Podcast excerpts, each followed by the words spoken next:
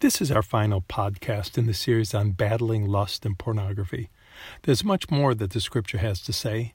I encourage all of you to keep your eyes open as you read through the Scripture daily to see what else the Lord would reveal to you on this subject. Open to Romans chapter 12. We're going to read verses 1 and 2.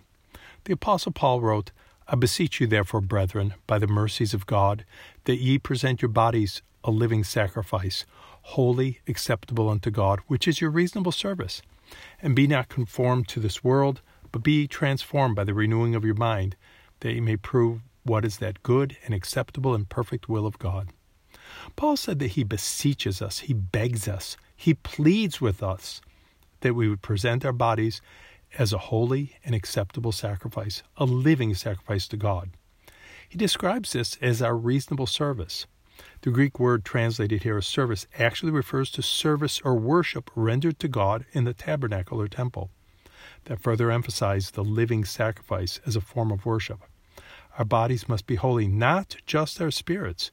We're to use our bodies as a means of worship.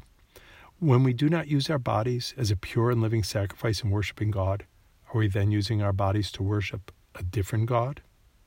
Paul tells us we should not conform to the world, but be transformed. This is our goal and our service to the Almighty.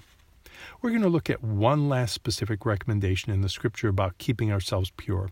In Psalm 101, verse 3, David wrote, I will set no wicked thing before mine eyes. I hate the work of them that turn aside. It shall not cleave to me. What a different attitude this is as compared to the attitude of the world. David says he puts no wickedness in front of his eyes. Yet the world encourages people to look at immodest and vulgar and sinful images throughout the day. David points out that he does avoid the wickedness because he doesn't want it to cleave to him. We all have had images engraved in our minds of things that we wish we could erase.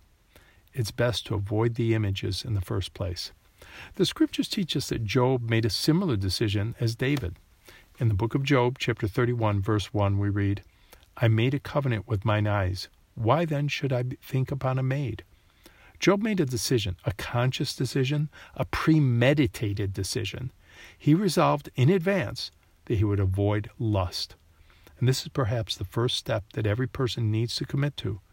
We need to make a decision to keep our eyes from beholding evil, from seeing immodesty, so that it won't cling to us.